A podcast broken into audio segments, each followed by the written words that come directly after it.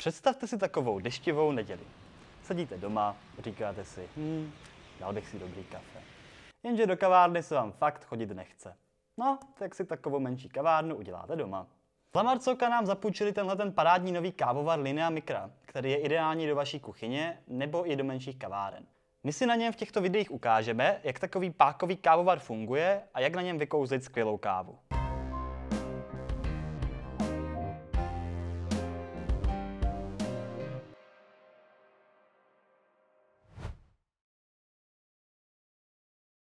Leckdo si na doma pořídí automatický kávovar, který udělá tak nějak všechno za vás. To se ale zpravidla podepisuje na výsledku.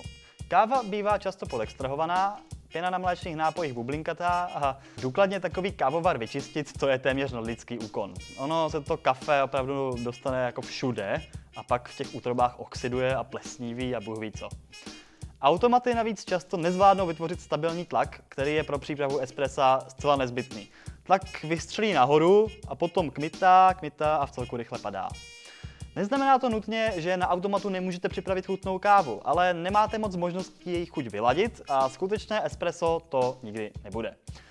To je ovšem u kávy neskutečně rozmanité suroviny a navíc ve formě tak malého nápoje zcela podstatné. Pokud chcete její potenciál opravdu využít, budete muset sáhnout po pákovém kávovaru. Výběr je skutečně široký. Nedoporučil bych vám zkoušet levné kávovary za jednotky tisíc, protože zde budou úplně stejné problémy jako u těch automatických, možná i větší. Zábava začíná někde tak na 10-20 tisících, kde seženete třeba klasické Gaggie anebo tadyhle Rancelio Silviu.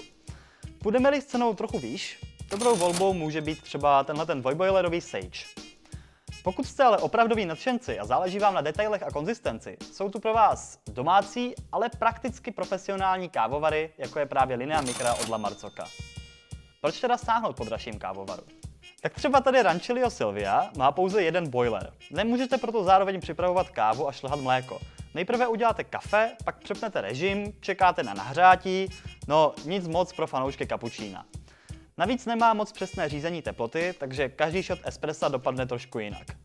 S tímhle Sagem se dostanete o několik úrovní výš. Obsahuje dva boilery s mnohem přesnějším PID regulátorem teploty.